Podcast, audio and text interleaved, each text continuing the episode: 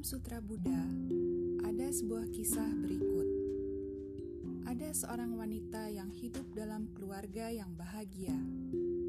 Tidak hanya hidup berkecukupan, dia juga sangat dicintai suaminya.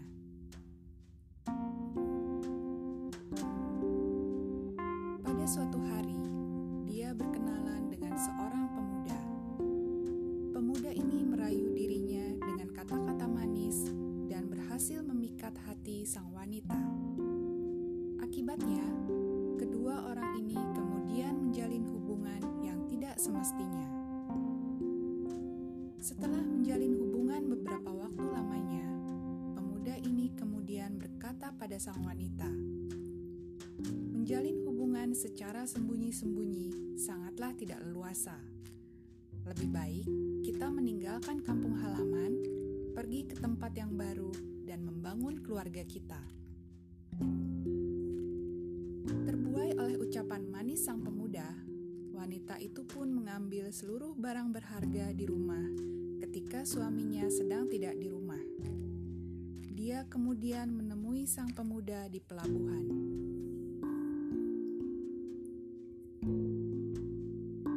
Pemuda ini lalu berkata padanya, "Berikan dulu barang-barang itu padaku.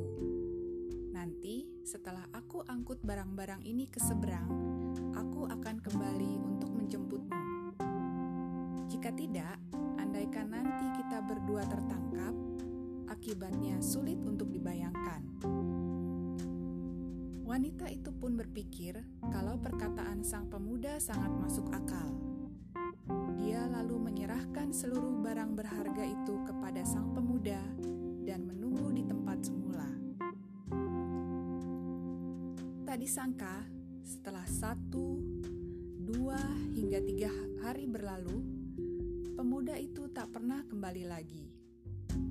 Wanita itu kelaparan dan kedinginan, namun tidak berani pulang kembali ke rumah.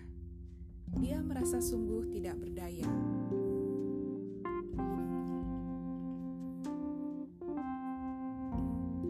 Tiba-tiba, dia melihat seekor anjing gembala dengan seekor burung dalam gigitannya berlalu di hadapannya. Burung itu masih meronta-ronta berusaha melepaskan diri.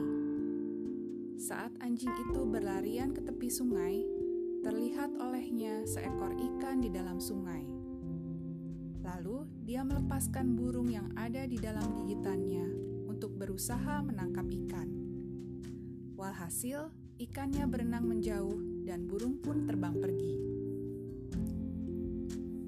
Setelah sang wanita menyaksikan kejadian itu, dia pun tidak dapat menahan tawanya dan berkata, "Anjing gembala yang sungguh bodoh, sudah mendapat seekor burung yang bagus, malah dilepas untuk mendapatkan ikan. Hasilnya, burung dan ikan tidak diperoleh kedua-duanya. Benar-benar bodoh."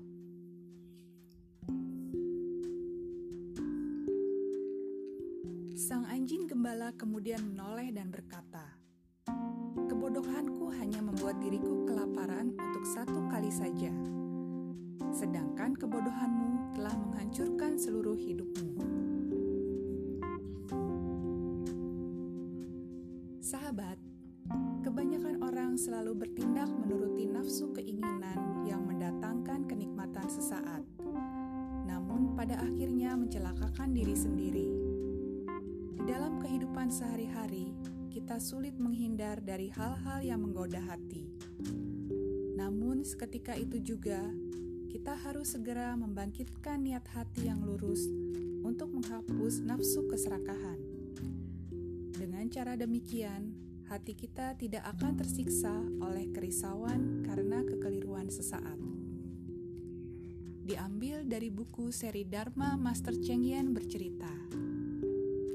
Carolina, salam dari Bogor. thank you